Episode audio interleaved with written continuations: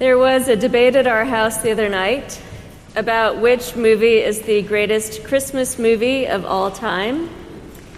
People felt very strongly about their votes, which included National Lampoon's Christmas Vacation, A Christmas Story, Elf, The Polar Express, and of course, Die Hard. now, I gave the correct answer which is Love Actually. It's a film that perfectly captures the joy and the pain and the wistfulness of this season. Now, the debate was pretty fierce, and no one budged from their position to see the truth of mine, but I'm reminded of a cartoon in which two people are standing across from each other, looking down at a number that's written on the ground, arguing over what number it is. From one side, it is clearly a six, but from the other side, it's actually a nine. Each side is so confident in its interpretation, it's so obvious because what else could possibly be true?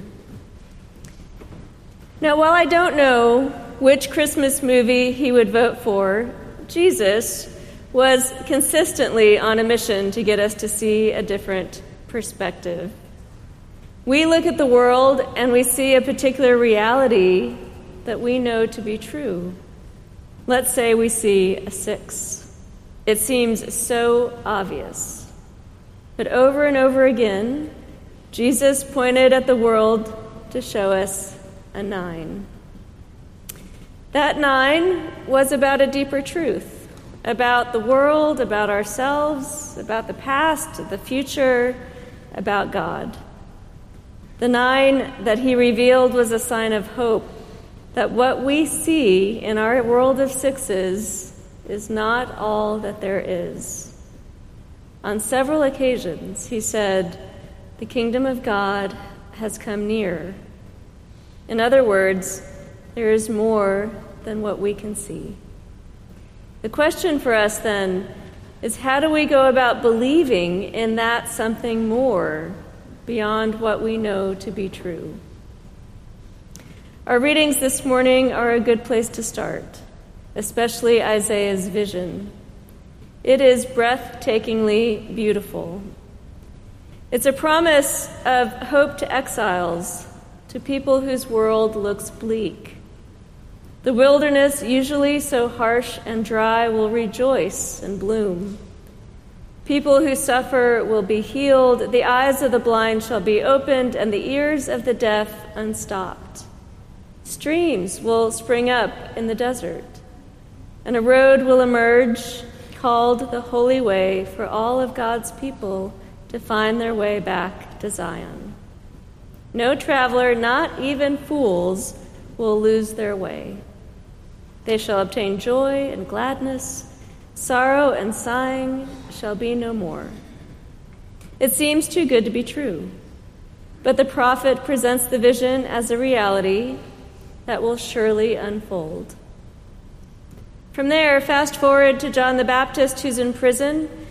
He has heard rumors about Jesus, which lead him to wonder if there is truth beyond what he can see from his prison cell. Is Jesus the one to bring about Isaiah's vision? So Jesus sends messengers to report back to John all that they have seen and heard, not just a hopeful idea, but a new reality. The blind receive their sight, the lame walk, the lepers are cleansed, the deaf hear, the dead are raised, and the poor have good news brought to them. Jesus' very presence in the world has caused Isaiah's vision to come to life quite literally.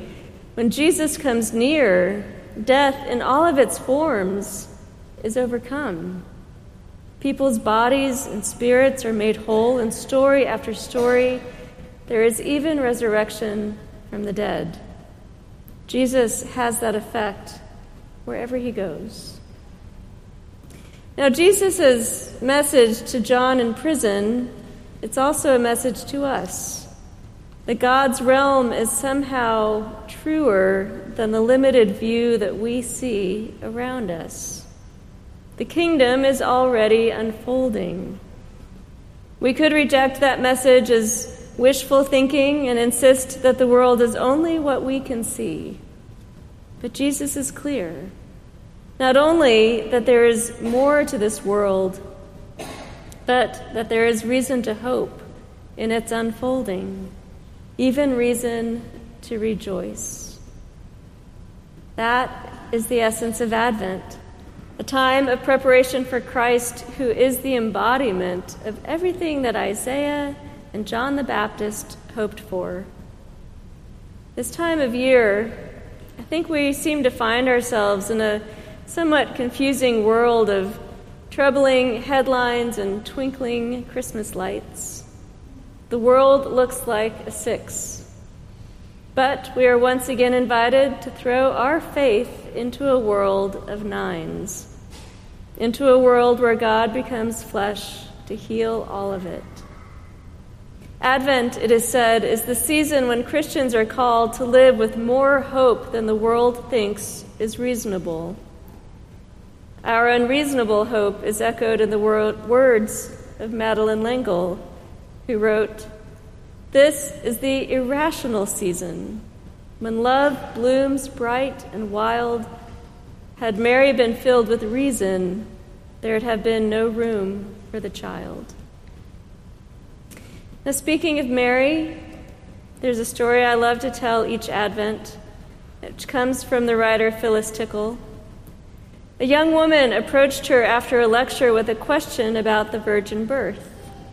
Phyllis assumed that this young woman would be a cynic, too young or smart or sophisticated to believe in such quaint ideas. Oh no, the young woman replied when asked her position. It must be true because it is so beautiful.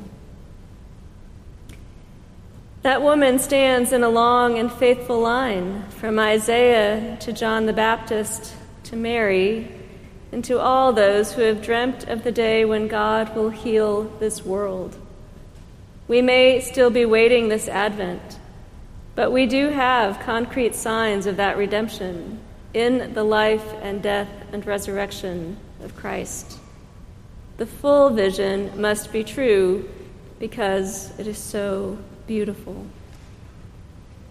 So, my friends, in this season of Advent, you are invited to embrace a hope that may seem unreasonable.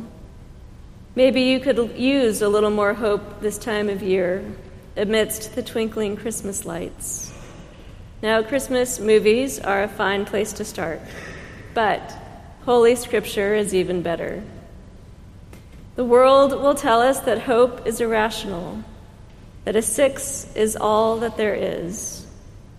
But cynicism is nothing compared to the nearly 3,000 year old wisdom of the prophet Isaiah. Every valley shall be filled, and every mountain and hill shall be made low, and the crooked shall be made straight, and the rough ways made smooth. And all flesh shall see the salvation of God. That is our unreasonable hope, truer than anything else. And if, like Mary, we open our hearts, it may bloom bright and wild in us too. Amen.